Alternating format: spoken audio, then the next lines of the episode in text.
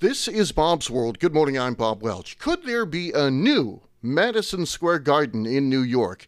Could there be a new Penn Station? Could be. A rare lot right across the street is available. More in a minute.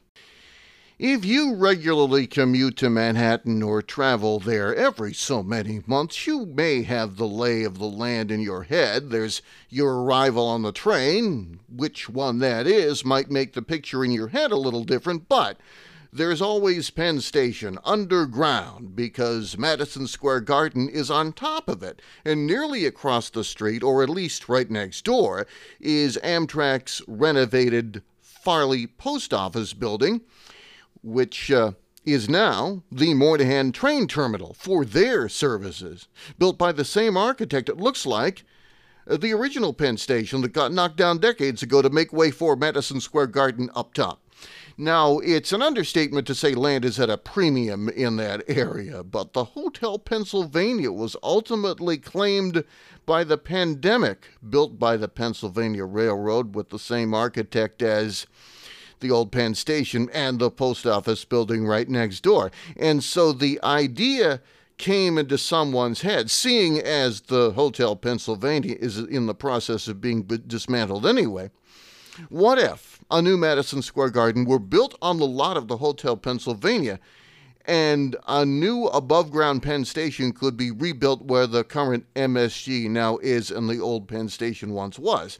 There was a hearing last week where transit friendly urbanists squared off against perhaps Rangers fans regarding Madison Square Garden and the possible renewal of the world's most famous arena's operating permit the face off at the Manhattan Community Board 5 committee hearing on February the 22nd focused on whether the arena has a future in its current location. The website AM New York reports the hearing comes after MSG Entertainment filed for a special permit that would allow it to keep holding events in its present form in compliance with a city law that requires arenas with more than 2,500 seats to get special permits to operate. In 2013, city lawmakers shortened the garden's request for an infinite permit, instead, granting it a 10 year lease, now up for renewal. Now, this process has collided with the governor, Kathy Hochul's effort to improve Penn Station, the busiest transportation hub in North America, which has been stuck under the hulking square block arena in a rundown subterranean form since the 1960s.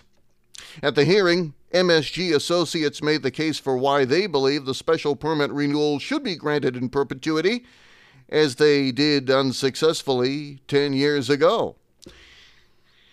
Though transit advocates and its area city council member Erik Bottcher have suggested that the renewal process marks an opportunity to move the arena and make room for a new above ground version of Penn Station, MSG's management said it was premature to talk about the arena's compatibility with a Penn Station renovation project, given the fact that state agencies have not settled on a design for that project or secured public approvals.